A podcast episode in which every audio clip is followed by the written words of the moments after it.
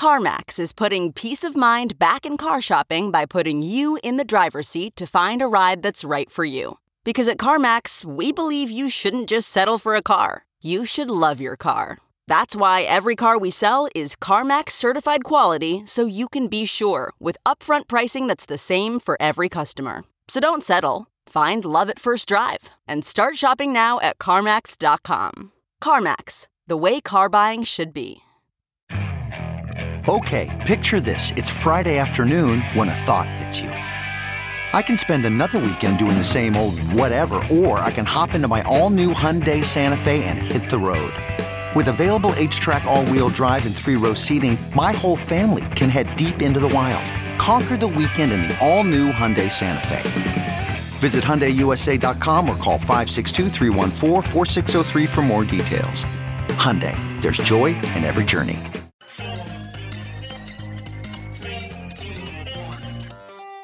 Welcome back to The Breakdown, an everyday analysis breaking down the most important stories in Bitcoin, crypto, and beyond. This episode is sponsored by Bitstamp and CipherTrace. The Breakdown is produced and distributed by Coindesk. And now, here's your host, NLW. Welcome back to The Breakdown. It is Monday, June 1st, and we are living through one of the most significant and sustained periods of protest and civil disobedience and political uprising that this country has seen in more than a generation. For the last six nights, cities around America have been engulfed in, at times, violent protest, at times, peaceful protest. And in this chaos, the fog of war is thick. Right now, there is an unbelievable battle to control the narrative of these protests. This has huge significance. Is this the work of Antifa terrorists who are trying to undermine the state and who should be considered a terrorist organization, as our president has tweeted? Is it the work of external white racists who are using the chaos to try to sow discord to delegitimate protests by having and inspiring and enacting looting and criminal violence? Is it some combination of all of the above, with peaceful protests turning into violent protests that are responding to the violence of police trying to contain the protests that are also seeing infiltration from other people? The fog of war is thick. This podcast is not an attempt to untangle those complicated strands in that fog of war. What it is, is a look at one specific part of the conversation, frankly, a very, very tiny spot of the conversation, but one that has relevance for this Bitcoin community. Over the weekend, through some parts of the Bitcoin community, you saw tweets embodied by this one from Max Keiser.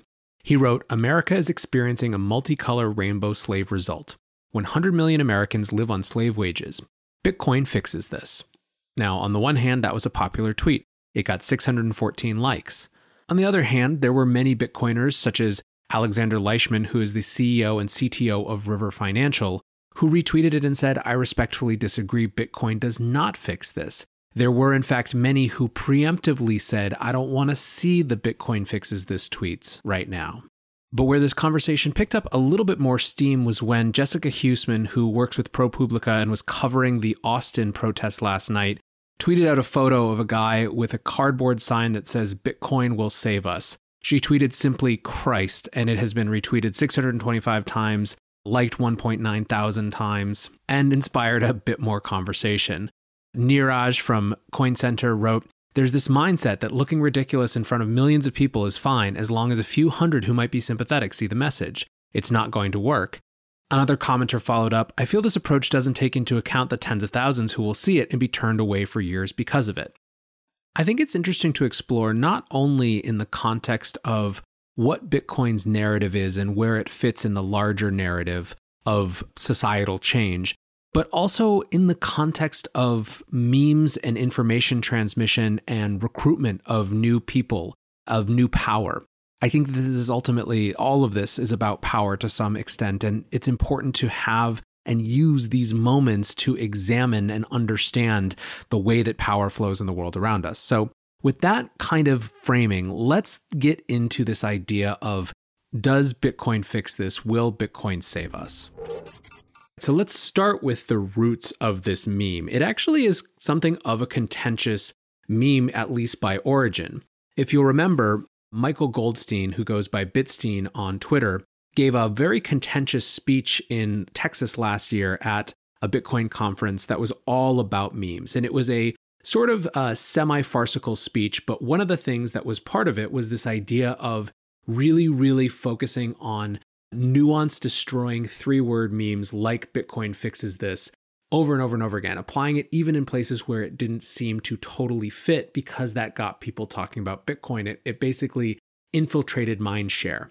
And that wasn't appreciated by everyone. I think that the widespreadness of a lot of what he was talking about has validated some pieces of it from the standpoint, strictly speaking, of tactics. But this is, again, not a universally beloved meme. Now, it is highly relevant in the Bitcoiner context. And the way that Bitcoiners tend to use this, I believe, is as less as a kind of brute force Bitcoin fixes everything, but as an entree to the conversation around which the problems that Bitcoin addresses are so fundamental to the endemic challenges of society that a shift to a sound money, an undebasable money, a Fedless type of system for money would have wide ranging impacts that go far beyond what you think.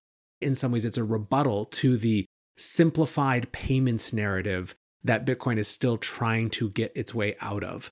And so I think that that's the place that that meme finds its spot in the conversation, aside from this, outside of this. So, what then might be the reference point, the idea in this context? Well, a key piece of it is the idea that underlying these protests, underlying this police violence, is a economic system that has specific pillars of power and those pillars of power and the, the way that the economic system is organized have created or are inherently creating the conditions for this type of thing to occur. Specifically, many Bitcoiners would argue that our fiat money system and the inflationary economic policy that surrounds it is inherently and implicitly a force for driving equality, wealth inequality more specifically. Hold aside whether you think Bitcoin is the right answer to this, and there are many, many people who would argue this vociferously, and frankly, the numbers seem to bear this out. The issue at hand is that when your economic policy is designed entirely to keep asset prices high, well, who has access to buy those assets? And if you don't have assets, what do you have and how is that impacted? And so, effectively, what you have in America right now is a system where savings are incredibly de incentivized. Interest rates being as low as they are mean that you don't get value from your savings. It means that you are forced into public markets or into other asset categories to get yield from your money over time. So, savers are punished. That's one part of this. The flip side is that asset holders are rewarded.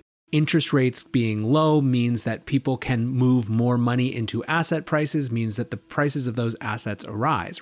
When you create the scenario for debt to be cheap, people take on more debt and it increases the value of everything from the standpoint of asset price appreciation.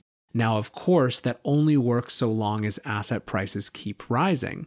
And what's more, it only works for the people who actually have the ability to hold assets. Well, the problem is that 50% of Americans don't own stocks, any stock at all. And that number means that as these asset prices increase, the people who are able to get more of the assets, literally the rich get richer and the poor get poorer, but manifest as the actual economic policy of the day.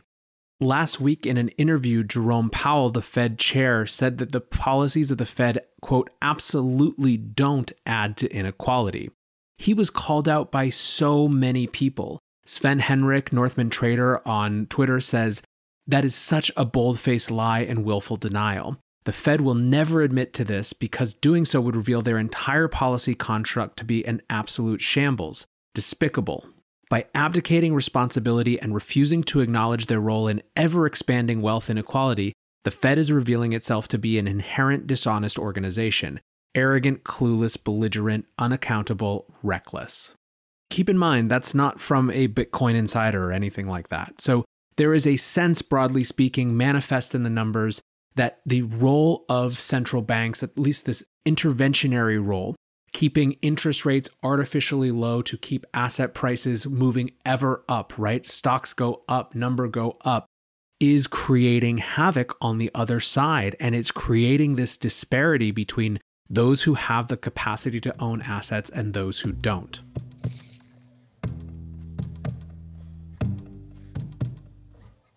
Bitstamp is the original global cryptocurrency exchange. Since 2011, Bitstamp has been the preferred exchange for serious traders and investors, trusted by over 4 million customers, including top financial institutions. Bitstamp is built on professional grade trading technology.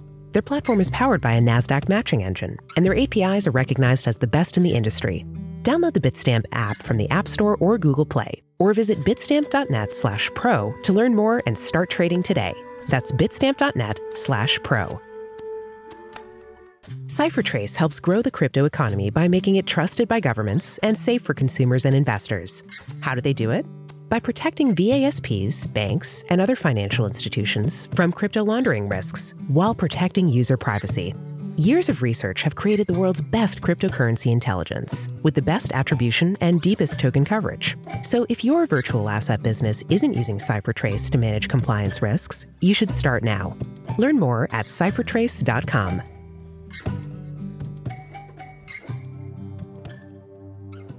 there is another part of this story of who benefits from money printing that comes from the 18th century French banker and philosopher named Richard Cantillon, who wrote an essay called An Essay on Economic Theory.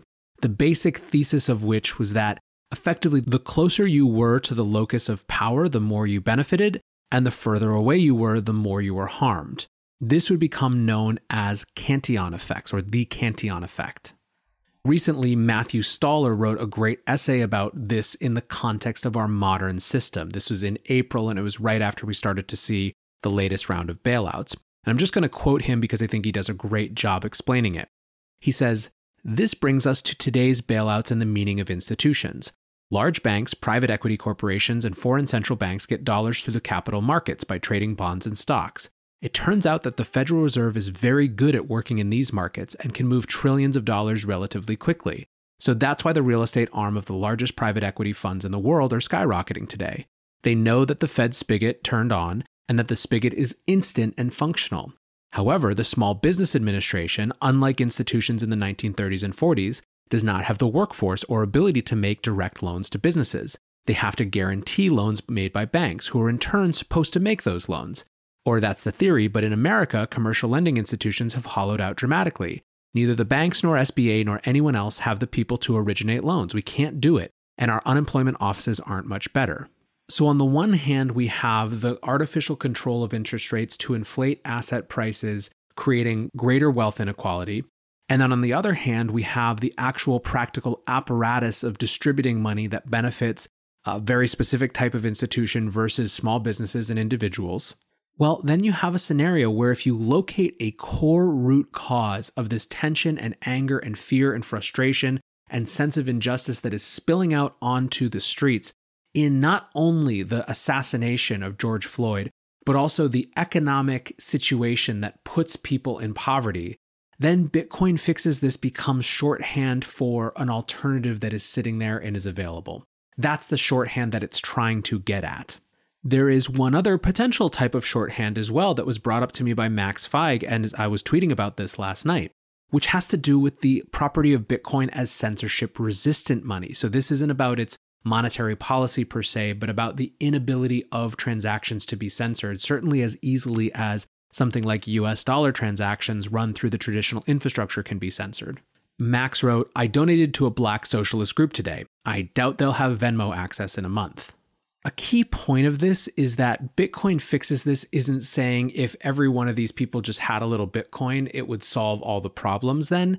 It's about the idea of an argument that an underlying cause, a root cause of the injustice and inequality that produces the scenario that we're in is something that Bitcoin is designed to address, right? That is the shorthand for the Bitcoin fixes this meme. It's the idea that the structure of society is basically rigged to drive inequality, and that that rigging originates, at least in part, by the very nature of money itself.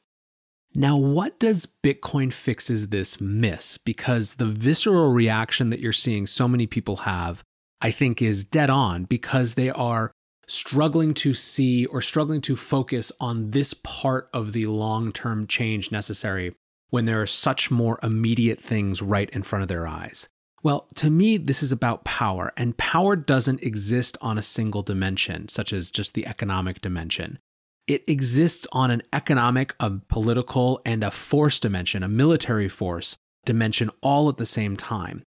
Let's look first at parts of economic power that don't have to do with Cantillon effects and which don't have to do with Fed policy of keeping interest rates artificially low or any other aspect of fiat money per se.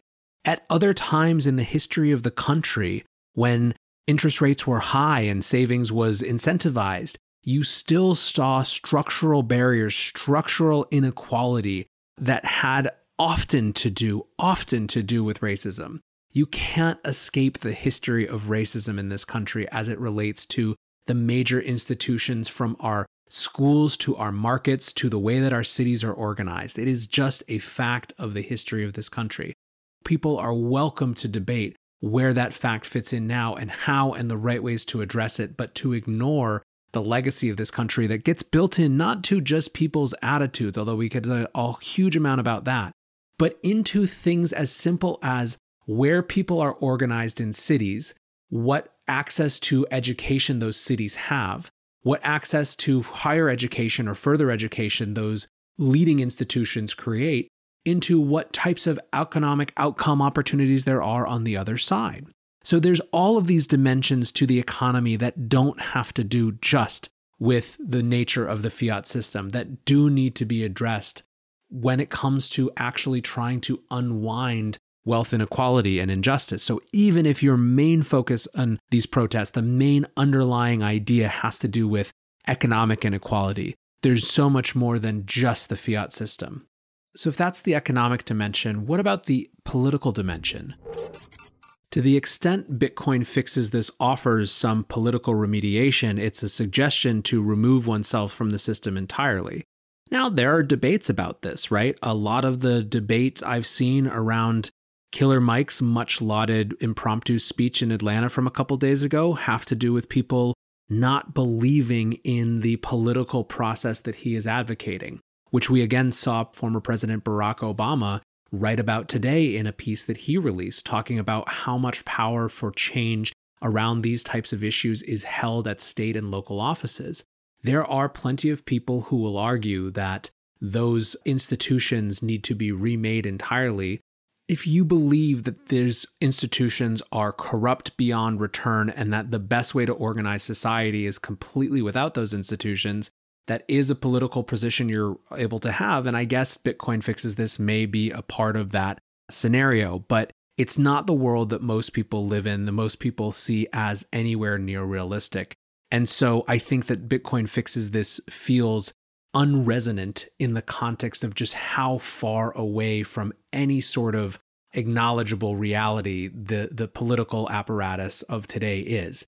Take that in contrast with how many people are finding their way to Bitcoin in the context of the specific economic questions it addresses, because that wealth inequality that does come from the Fed policies, that does come from inflationary policies that incentivize assets over everything else, that is a resonant idea that Bitcoin provides. So, again, I'm not trying to suggest that the Bitcoin position of opting out of institutions or designing a society without institutions is a delegitimate, debatable point. I'm saying that when it comes to resonance and why people are reacting to Bitcoin fixes this as the meme, it's just so much farther away from anything that would be considered realistic. Lastly, there's the question of force and coercion. The origination of this was police brutality. And not just police brutality, but police execution, police assassination, both in a very specific instance, but also writ large and seen programmed at the highest levels and across the board. A pattern of this brutality, a pattern of this misuse of force and coercion. Now, in this case, I think that Bitcoiners would argue something along the lines of The ability for the state to coerce people has to do with the force of the state, the role of force that the state can command. And that at the center of that is the ability to print money to supply weaponry. You've seen, and this is one of the threads of the conversation around the country right now, how well equipped police forces are with basically ex military equipment. And there's charts that show just how much ex military equipment has come into police forces over the last 20 years in particular. If you are someone who's interested in a reduced role of the state and see money at the center of state power, you can make those logical leaps. But they are that, they require leaps of logic, they require leaps of understanding. So again, we're in this position where it's not that Bitcoin or the implications of a non sovereign, non state money don't touch these things. It's that they require so many leaps away from the urgent issue that they become unresonant. And this is, I think, a really important piece of this conversation is the resonance versus not. Because what we're talking about ultimately is memes on social media and what their impact is. Is their impact to get more people to be interested in this system, to be interested in this alternative? Or is their impact to make people feel like this alternative is so full of crackpots who don't get what's actually going on right now? They are not willing to learn more. To help make this point, imagine that someone was trying to push a meme or a narrative of any one dimension of a possible solution as the answer to all of it. Imagine that you saw just guns fix this. Imagine that you just saw voting fixes this. Imagine that you just saw decentralized media that gets around the disinformation fixes this. Imagine that you saw prosecutions fix this. The reality is actually that we've seen each of these arguments offered over the course of the protests, over the course of the last few days. And the important part is that they are competing for mental headspace around what the most urgent solutions are, when ultimately most thoughtful people come down to the idea that all of these things are required all at once. My fear in some ways is a perception of zealotry, because I believe zealotry in any community undermines openness to new ideas.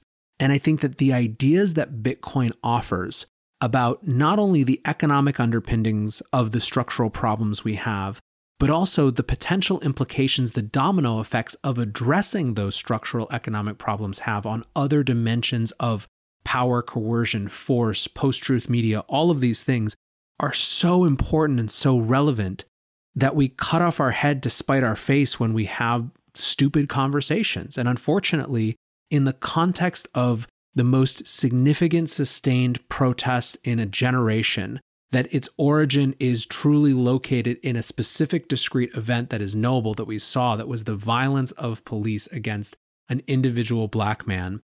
The risk is not that we look like we get it. The risk is that we look so unlike we get it that people don't even want to discover what it there is to get. I'm a fiend for early Satoshi material, along with so many of you. But the one that I like least, the way that it's applied in our community, is the classic if you don't believe me or don't get it, I don't have time to try to convince you. Sorry. This is something that was said in the context of an extremely specific conversation and in the extremely specific moment of someone's life that gets applied to the idea that if somehow it doesn't intuitively make sense to you that the un, the changing nature of an economic system would have implications across all of society then we're too busy to try to convince you. Sorry.